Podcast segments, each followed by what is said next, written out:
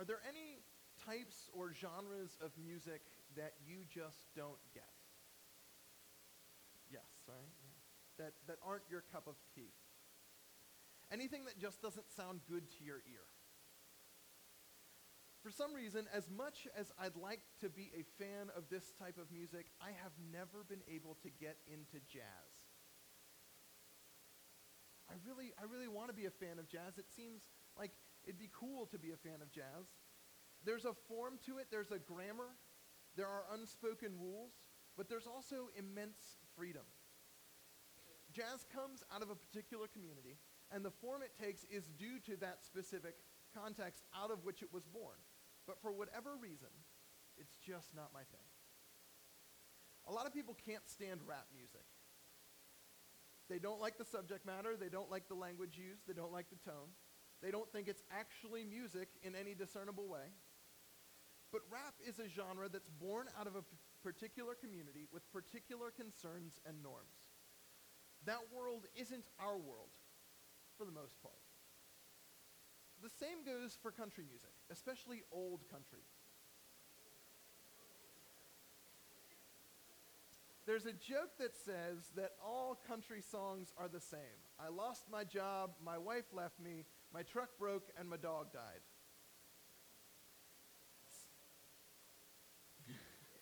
Some people just can't get behind it. It's just not their scene. But it's also not their community, not their context, not their people. In high school, for a while, I was really into heavy metal music. You know, where the guitars are turned up to 11. There's a ton of distortion, and the singers, which really stretches the definition of that word, friends, are screaming every single word into a microphone. My mom did not at all understand why I was into that type of music. Uh, if I would have put on one of my heavy metal albums for her, I think she would have been a tad horrified. But I played football. We had practice for three hours every single day, and you had to hit people for three hours every single day. I wrestled. It's a one on one sport where you have to physically dominate the other person to the point of pinning their shoulders to the mat. Both of those sports require a little bit of aggression, dare I say, some anger, to do them every single day, day in and day out.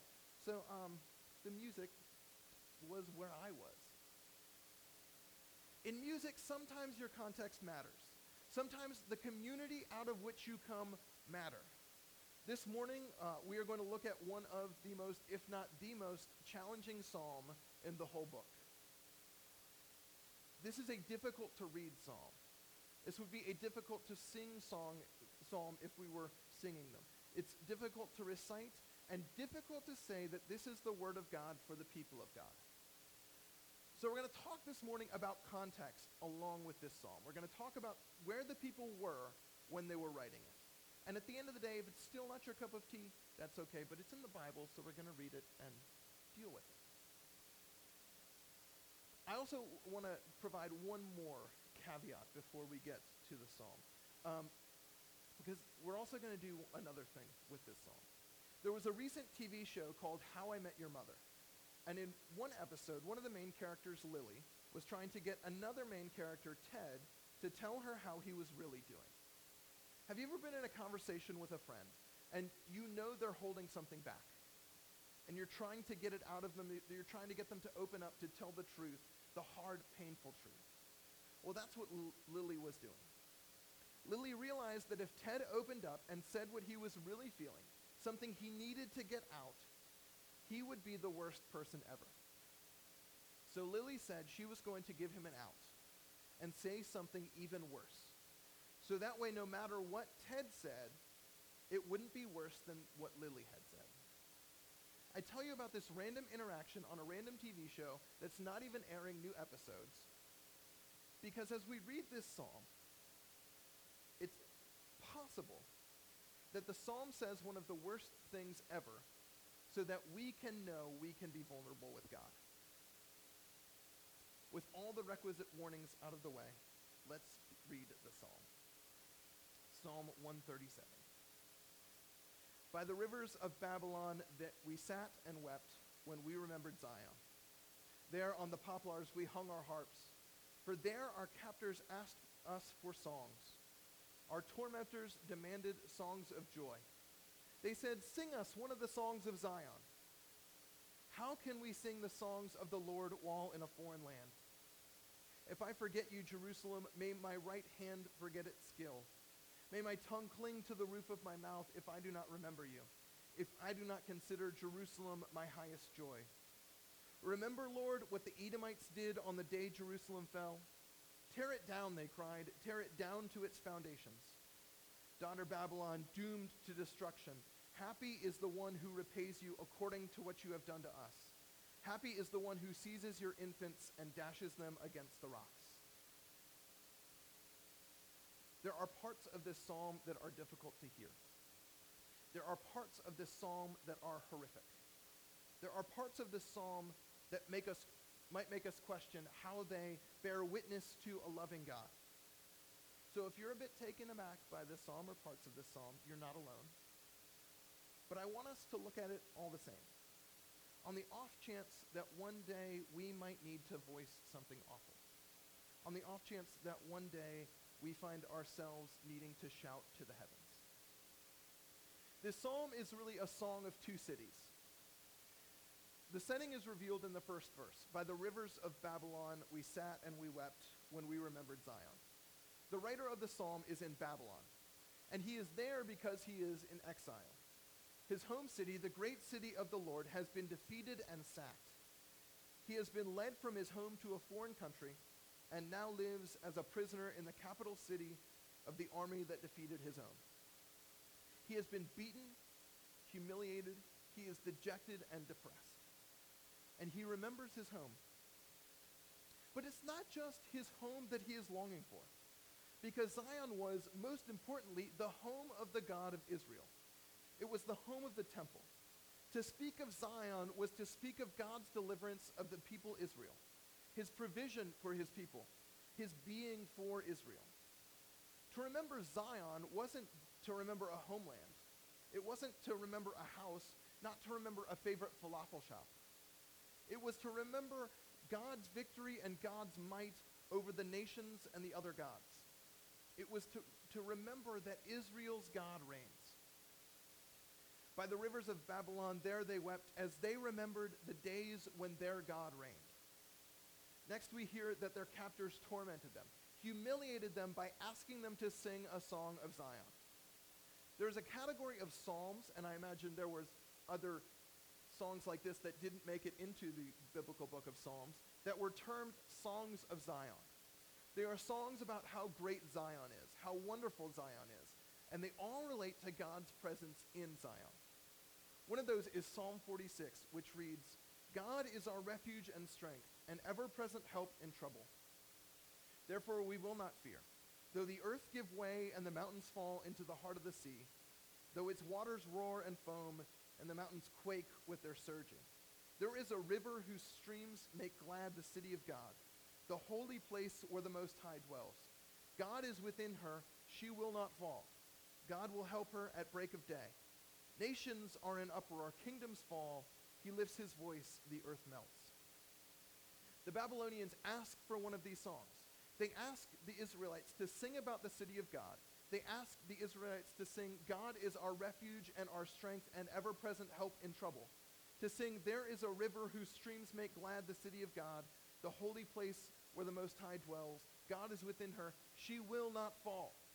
All of this after they have taken sacked and razed the city after they have defeated this God.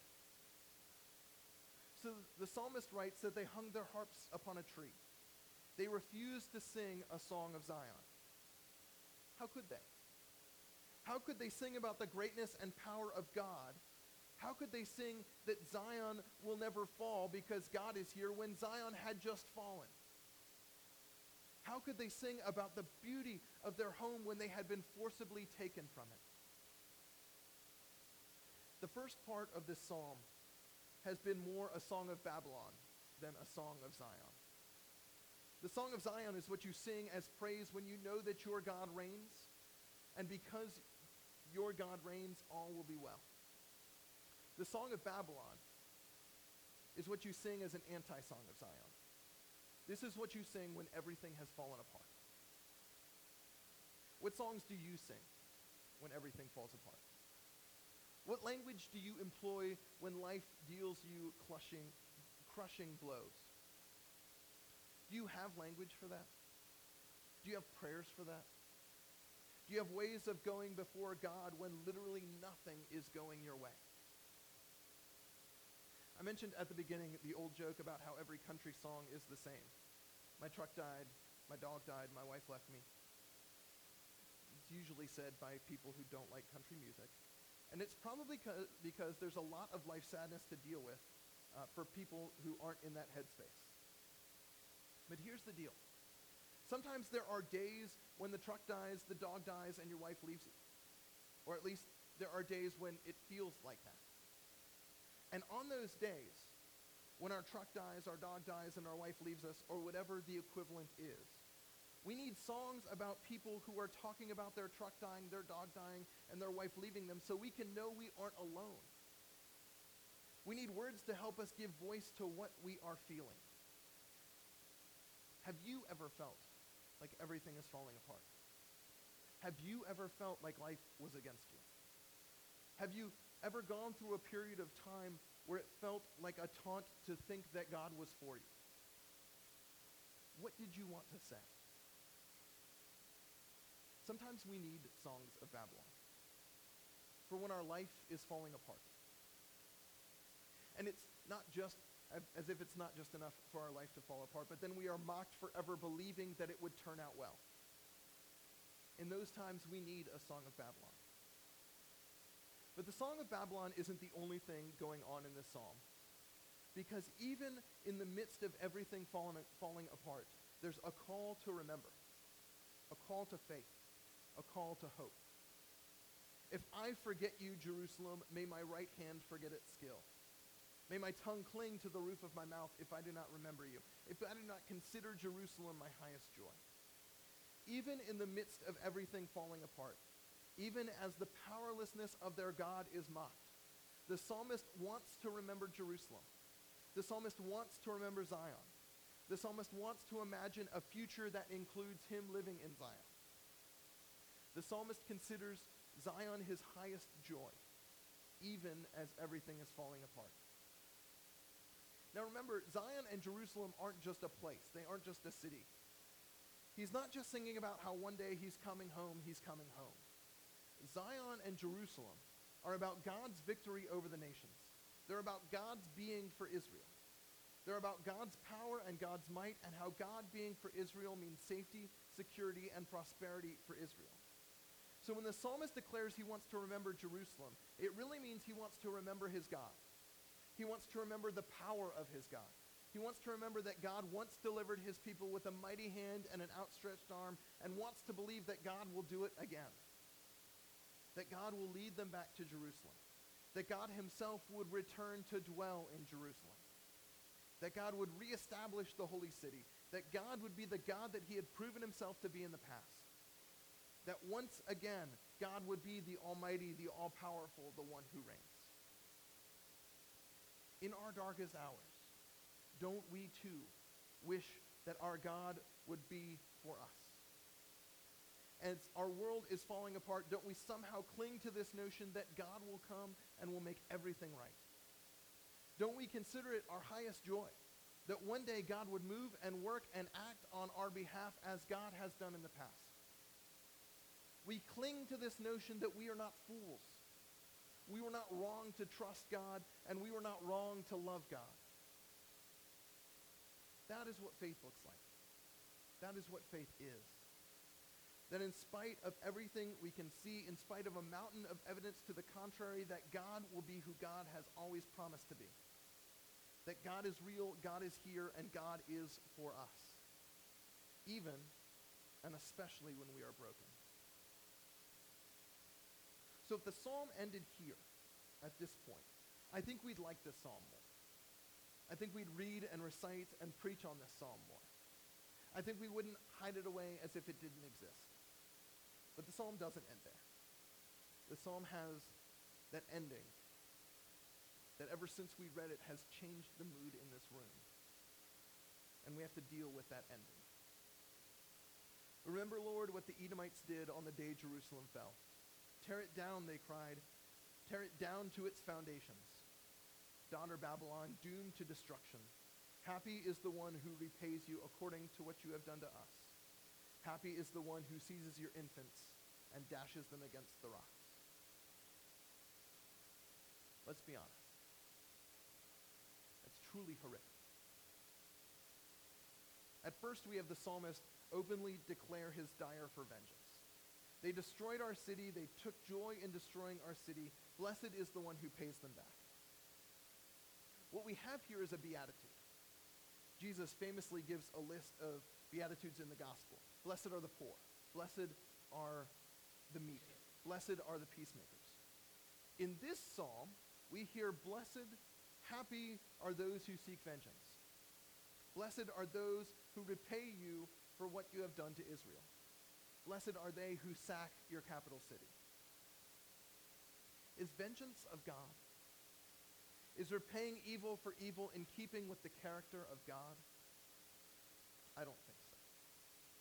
Our God is a God of grace. Our God is someone who looks upon us, those who have done evil to God, and repays us with mercy, with love, with forgiveness. And while it is possible to say that reasonable minds can differ on God's role in seeking vengeance, certainly we can all agree on how God feels about murdering children. He's against it. And yet, the final beatitude in this psalm, the final line in this psalm says, Blessed are they who dash your babies' heads against rocks. That's horrible. That's truly terrible. What is this doing in Holy Scripture? How is this the Word of God? Couldn't a monk somewhere in the Dark Ages have just not written this line? The only thing I can say to this is have you ever had a situation in life where you needed to say something horrible? Or you have needed to say something terrible? Where you actually have said something has something ever happened? The death of a loved one, the ending of a relationship, someone wronging you, someone hurting you, and in the face of such hurt, pain, and brokenness, you just had to say something awful? I've been there. Have you?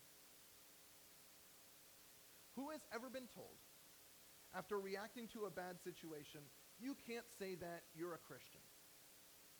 Or you can't think that you're a Christian? You can't react that way. You're supposed to be Christian.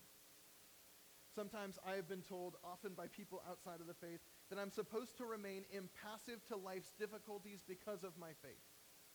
Like being a Christian means I can't respond to brokenness by saying, that sucks. And if you're taken aback because I said sucks in a sermon, the Bible literally just said uh, something about murdering children.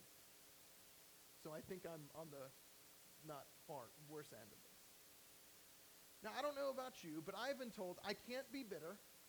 I can't react negatively. I can't be upset and angry when the brokenness, the pain, the unfairness, the harshness of life hits me. And when we get told this enough, when we get told, oh, good Christians don't get mad, we begin to plaster on a smile, come what may, out of fear for being a bad Christian.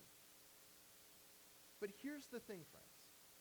We are human beings living in a fallen world, and sometimes that means life will crush us. We will get hurt. And when that happens, we will want to say, it is natural to say terrible things. It is natural for us to say we want vengeance. It is natural for us to say awful stuff. Why is this psalm in the Bible? Honestly, I think it's here because God wants to remind us it's okay to be human. It's okay to be real. It's okay to be vulnerable. God can take our worst thoughts. God can take the horrible things we say when our life is falling apart. God will still love us, even after we give voice to our deepest hurts. God knows that we are human, and God loves us when we are at our most human and at our most vulnerable. When you're in seminary and they're teaching you how to preach, after every practice sermon you give, the first question they ask you is always, Where was the good news in this text? This psalm begins with people weeping and ends with them shouting about murdering children. Where is the good news here?